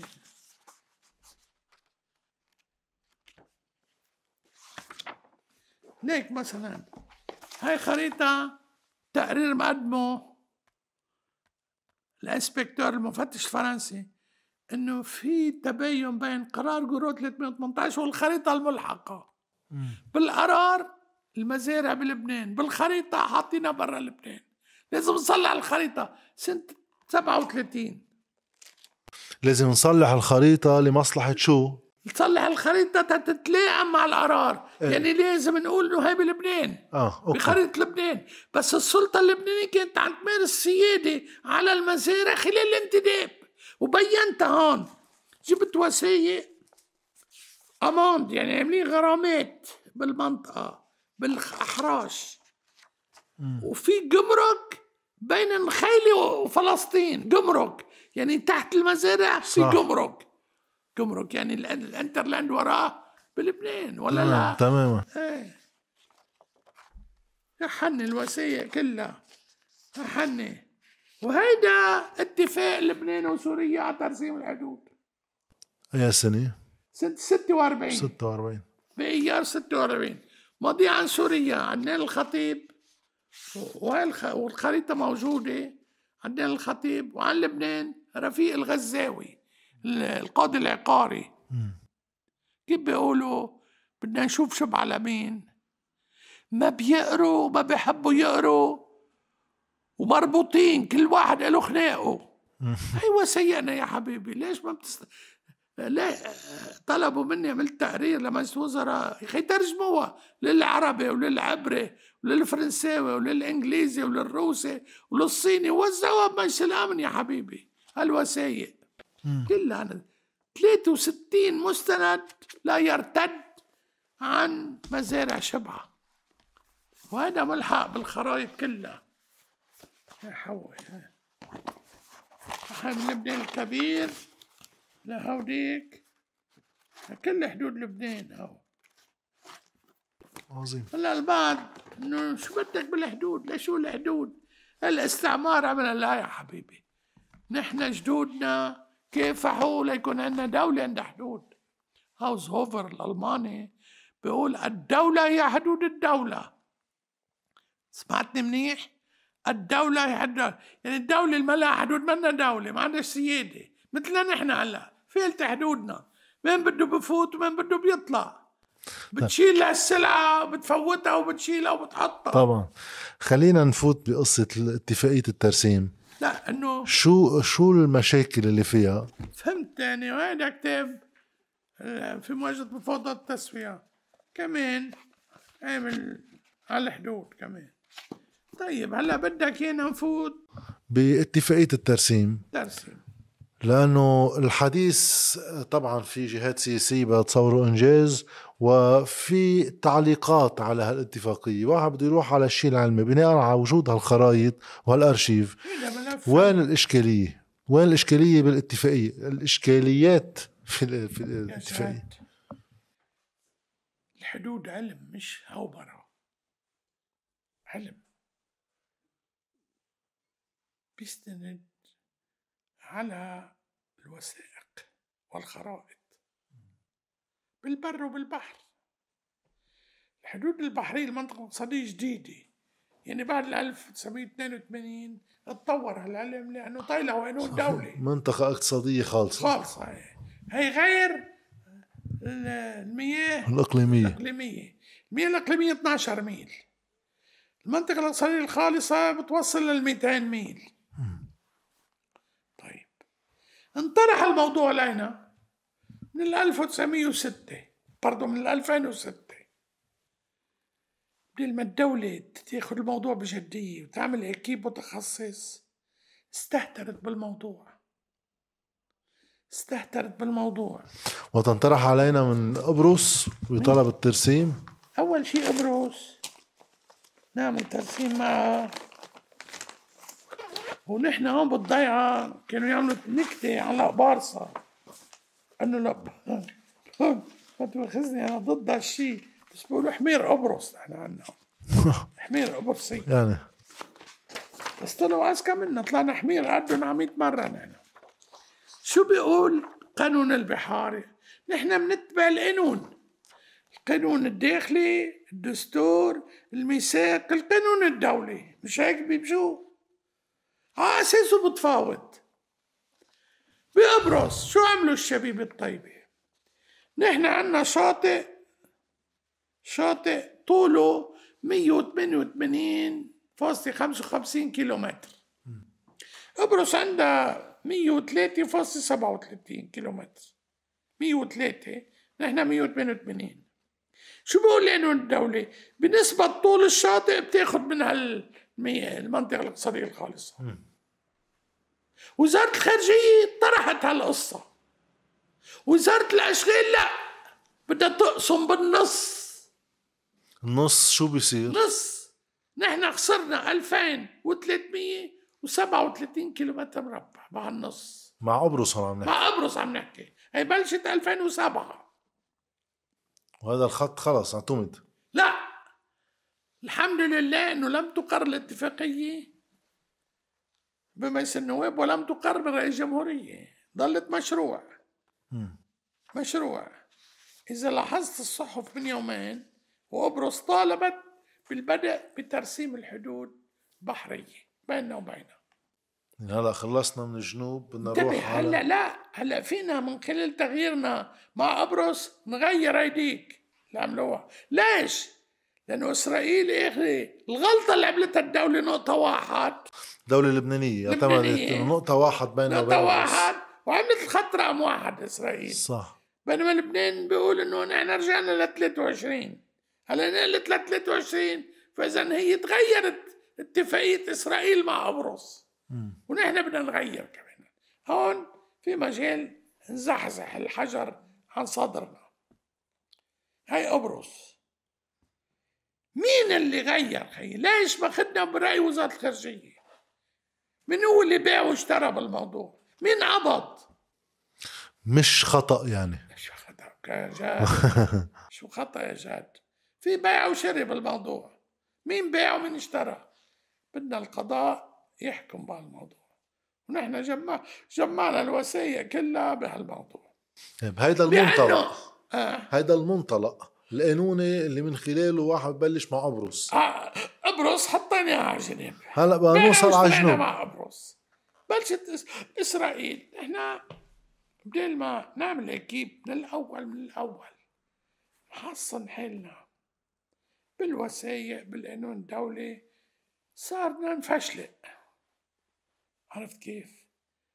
هيدا قال كذا وهيدا عمل كذا وهيدا عمل خريطة كذا. يا خيي شو بيقول القانون الدولي؟ بيقول إذا دولتين متجاورتين مش متقابلتين نقطة الحدود البرية منها بينطلق حدود المنطقة الاقتصادية الخالصة لكل منهما. شو هي نقطة الحدود البرية؟ اتفقنا بالخرايط قبل شوي. راس النهورة. راس النهورة. طيب اجوا عملوا الخط 23 ما بينطلق بالراس النهورة، بينطلق من البحر. هو بعيد من البحر يعني مبلش يبلش الزيح مش بالبر. اللي عملوه هلا بالقدسيات من 5318 متر بعيد عن راس الناقورة. واضح؟ أنا عندي حشرية خي، كيف عملتوا هالخط؟ بقوم أيامتي حسب بيتصل فيي قائد القوة البحرية نزيه بورودي من طرابلس، اللي بدي شوفك متفق على موعد بالبترول. بيقول لي أنا كلفت من الحكومة من الدولة أعمل خط ترسيم الحدود مع إسرائيل. أي سنة هذا؟ هذه قبل 2014. لا قبل ما عملوا الخط 23 قبل 2011 ما هني أقروا بال 11 صح. مجلس الوزراء بلش جيب أكيب أعضاء ضباط بيفهموا وبلش بالشغل. بده ينطلق من راس الناقورة، بيجي أحدهم بيضغط عليه لا غير عن راس الناقورة. أحدهم من الداخل، من عندنا ضابط كبير كمان له خلفية سياسية، بده ينطلق من شمال راس الناقورة. يعني قال له يا حبيبي ليش بدك تنطلق؟ ما هي بتخسرنا 2000 كيلومتر. قال له فيها إرادة إنه هيك الخلفية للموضوع. قال له كيف بدك تبررها سياسيا وقانونيا وتقنيا؟ قال له منبررها، ما زال الخط الأزرق شمال راس الناقورة على 30 متر منعتبر انه امتداده بالبحر بيوصل على 23. عم تفهم علي؟ علما انه الامم المتحده نفسها اعتبرت الخط الازرق هو خط انسحاب وليس خط حدود.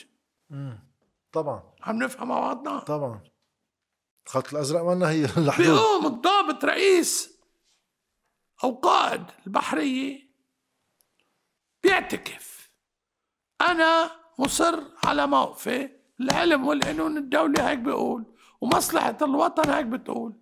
انطلاق من راس الناقورة. راس الناقورة. وبقدم مذكرة للي فاق منه. مين فاق منه؟ قهوجي. فوق. بدل ما القيادة والسياسيين يقولوا له أنت معك حق وبدنا نأيدك، بيعتكف وبيترك تمشي خطة هيداك. خريطة. عم تفهم علي؟ نعم. طيب بهالوقت صار في لغط. بيقوموا انه انت يا شركة مش شركة، مكتب بريطاني UKHO. عندي خريطته هون. بيقولوا له درسنا الموضوع، بدك تشوفها ولا بلاها؟ لا شفناها، شفناها تبع UKHO صارت معروفة. ايه لا في شغلة ما شفتهاش. هذه الدولة، هذه مصريات الدولة دفعتهم للمكتب. هاي مصريات الدولة دفعتهم لUKHO. نعم. ونشوف إذا حطوا المبلغ. هلا مش مشكلة، بس 10,000 دولار استرليني مع TVA. أنت بتعرف إنه ما عم نحكي بالهوا. هلا UKHO بيقول لهم عندكم 3 خيارات. إذا ما بدكم تاخدوا تأثير لصخر التخليد 29 أو ما يقارب 29، منيح؟ بدكم تاخدوا نص على نص أو بدكم تاخدوا تخليد بترجعوا للخط 23 وغيره. يعني هي نص على نص، يعني نعتبره هوف وبي ودي. المهم يا معلم، مجلس الوزراء بال2011 كل 100 رئيس. هلا ايه لمروان شربل، وايه لصديقنا شربل الحاس، وايه لغزر، انه لم يطرح على مجلس الوزراء غير رأي انه الخط 23. ما طرحوا تقرير دفع الدولة عنه، قالوا لهم في خيار كذا. يعني عن نجيب مئاتي مفروض، نجيب مئاتي كان لازم يطرح هيدا التقرير كلفناه ودفعنا مصاري، وهيدا رأي تاني كان محمول به. شو رأيك يا مجلس وزراء؟ العقل والوطنية بتقول بناخد الخط 29 ولا لا؟ طبيعي. لشو دفعنا مصاري؟ لأهم شركة عالمية، خصوصا إنه 29 بينطلق من رأس النقورة. ينطلق من رأس النقورة، وخصوصا أن تخليد غير أهلي ليس جزيرة، طبعا صخرة غير أهلة بالسكان وغير قابلة لأن تكون أهلة بالسكان. طبعا. عرفت كيف؟ ليش يا خيي بدكم تخسروا هالوطن هالمسيحيات هاي؟ هيدا خطأ تاني صاير. خطأ مقصود، منه خطأ صدفي. وهون الدعوة بدها تنقام على المسؤول يلي تخلى عن شقفة من أرضه. هلا بالاتفاق راس النقورة بعده مع إسرائيل أمر واقع. بالاتفاق انحط شيء غريب إنه هيدي المنطقة اللي هي بين النقطة البحرية والبر تبقى معلقة أمر واقع، كأنه أمر واقع، بوقت نحن الوثائق التاريخية بتثبت إنه يمنا معلقة، هي محسومة. شفت ليش نحن منرفزين من هالوضع؟ في وضع مش طبيعي صاير، ومنا قصة مليار ومليارين و10، مئات مليارات الدولارات، مئات مليارات الدولارات. بس الفكرة كمان إنه في وجهة نظر قد تقول إنه الحدود البحرية بالآخر بدها تصير ضمن القانون الدولي لتفاوض بيخلق خط. اللي عم جربه بالعالم كله ما حدا فاوض إلا انطلاقا من الحدود البرية. طبعا. بس بيقولوا انه اللي بيدافعوا عن هالخط الاتفاقيه انه تمان روح على حرب. يا اخي مش ضروري تروح على حرب، مين عم يقول بدي حرب؟ هي حقوقي يا اخي، ما ترسع حقوقي. ليش بدي روح على حرب؟ ماني مع حرب انا. لانه اذا اجت اسرائيل وبلشت تنقب بالمنطقه اللي انت عم تقول لهم ما لكم حق، يا اخي القانون الدولي شو بيقول؟ لأنه الدولة بيقولها منطقة للبنان إنه هيك بياكلون لحقوقنا. هو المخيف إنه اللي بيقاوموا بطلوا بدهم يقاوموا. يا حبيبي عشو عم تعيط علينا كل الوقت؟ روق علينا شوي. بقى مشيت العملية، الجيش فتح شيء اسمه مصلحة الهيدروغرافيا. بقرار مجلس وزراء وبالقوانين تبع الجيش هو اللي برسم برا وبحرا. يا اخي انت هالسياسي اكس شو فاهمك بالترسيم؟ اجى الجيش وقال الخط 29 هو اللي بيطلب راسنا وقال خط حدودنا. هيدي اقرها الجيش بال2014 بلش تروح تقابل هيك ب 12 كان عضو مازن بصبوس اللي هو العضو كان مع بارودي عم يقولوا بدنا نطلع براس النقوره قبل ال 11 عم تفهمني؟ بس رجعوا بعد ما عملوا 23 عمل اطروحه دكتور عندي اياها معي اياها عن هالموضوع وكذا رساله بيعطينا عندي اياهم ولبنان له حق يرجع يبعث كان بعد 2011 اكيد حسب قوانين الامم المتحده انت بعت رساله فيك تستردها وتغيرها من طرف واحد نحن بعتناها صح هلا في عندي خريطه هون بتقول انه 23 اسرائيل حكي عنه قبل ايه قبل ما يقروا لبنان صحيح هاي اسرائيل الخط اللي 1/3/2009 قبل بسنتين لبنان تبعنا الخط 23 بتاريخ 29/4/2009 قبل بشهر انت عم تحكي قبل ما نبعث على الامم المتحده إيه لبنان قبل يعني بعد الاسرائيليه بشهر اكثر ايه 29/3/4 ايه شهر ايه بوقتها البلوكات البحريه اللي عملوها باسرائيل إيه حطوها إيه على خط 23 مزبوط هلا في عندنا خرايط بتوصل لبنان للخط 30 مش 29 عندنا خرايط عسكريه اسرائيل قرر انه حدودها على الخط 30 عم تفهم علي طيب الجيش يا خيي طرح تبني 29 تعديله بس وزراء ايه مثل هوبره انه ما بدهم ايه حسن دياب استعملنا ضغوط وعرايض وقت انا عملت عريضه وقعها مئات الوف مؤلفه من اللبنانيين بالاغتراب هون انه تعديل المرسوم 6433 تنعتمد الخط 29 دول الوزراء ايه نبعثوا الامم المتحده لكن رئيس جمهورية نيمو بالجرور بس انا شفت مع احد النواب ومستشاره انه كان ماضيه هلا وقفوا ليش وقفوا ما بعرف هلا الوفد المفاوض كان عم يمشي بتوجيهات رئيس الجمهورية نسينا نحكي لك على اتفاق الإطار اتفاق الإطار ركبوا على ظهرنا فيه شو بيقول اتفاق الإطار شو بيقول بده هو الخط الأزرق هو الأساس ال 1701 اتفاقية الإطار هيك بتقول؟ ايه عندي اياها هون 1700 خيي ليش ما خدتش اتفاقية الهدنة؟ اتفاقية الإطار عم نحكي بعدها كان التفاوض مع رئيس مجلس النواب نبيه بري قبل ما استلم الوفد عملوا اتفاق إطار أعلنوا الرئيس بري يا حبيبي طيب الطائف شو بيقول بالبند الثالث؟ عندي اياه اتفاق الهدنة من أسس اتفاق الطائف ايه ولا لا؟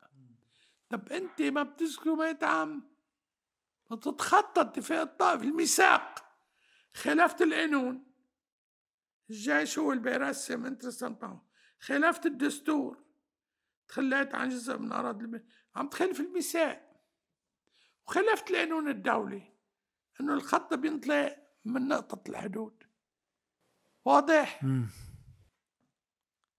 ما بيبعتوا تعديل على المتحدة بفوتوا المفاوضات الوفد يطعن من ظهره يعني لو بعتوا مرسوم معدل على الامم المتحده في فوضوا بقوه نحن 29 هي تنقل واحد 23 بترجع لنقطه وسط صح بين ال 29 يا سيدي قول منطقه نزاع بين ال 23 وال 29 منطقه نزاع اتركها لا بدهم لك هو إذا قريته منيح قانا بسموها المكمن المحتمل من خلالها فايتين على البلوك 9 اللبناني إسرائيل صار لها حق هي تحط البلوك 9 يعني اتفاقها هي وتوتال سابق لأي تنقيب بيصير بهذا الجهة ما لها الدولة حق والدولة اللبنانية ما لها حق تنقب فيها ضربوا سيادة الدولة واضحة الصفعة وسخة وضد مصالح لبنان برأيك هيدا الشيء اللي ما صاروا من 2006 مبلش وحكيت انه في شراية وبيع هذا احتمال بكره شو بيقول القانون لعقوبات المد 277 المد 233. أي مواطن لبناني ببيع حقوق للدولة لغريب يحاكم بالحبس 5 سنوات. هلا إذا كان الغريب عدو شو أكتر؟ تمام. مش هيك؟ نحن بكرة حضرنا الدعوة ونحن قدمنا إنذار للرؤساء الثلاثة، بعتنا لهم ما جاوبوا. بدنا نقدم الدعوة بالقضاء وبدنا نقدمها لمحكمة شعبية بلبنان وبدنا نقدمها للمرجعيات الدولية برا، لأنه بحق لنا نحن حسب الاتفاقات الدولية إذا في فساد بالمسؤولين الشعب بحق له يطالب بحقوقه، وهذا رح نعملها. وبرأيك قدام اتفاقات بهذا الحجم بيبقى في مجال للقانون؟ نحن مصرين على القول يا جاد: الدستور والقانون والميثاق فوق كل إنسان. مين ما كان يكون رئيس جمهورية، رئيس حكومة، رئيس مجلس نواب، رئيس حزب، رئيس تنظيم، رئيس عسكر، اللي بدك اياه. القانون فوق السلطان عبد الحميد. هيك قال له خليل غانم أحد وضعي الدستور الإسباني سنة 1876. سامع في خليل غانم؟ لا. مهم خليل غانم، كان رجل دستوري مهم، ووقتها بعت له عبد الحميد 16,000 ليرة ذهب تيعمل سفير للدولة الإسبانية ويسكت عنه. قال له: هيدي مجوية بدماء مضمخة بدماء الشهداء، ما بيشرفني يكون سفير إلك. كمل حملته، تشكل عبد الحميد، ربح الدعوة خليل غانم والله فرنسا، لأنه معه حق حرية.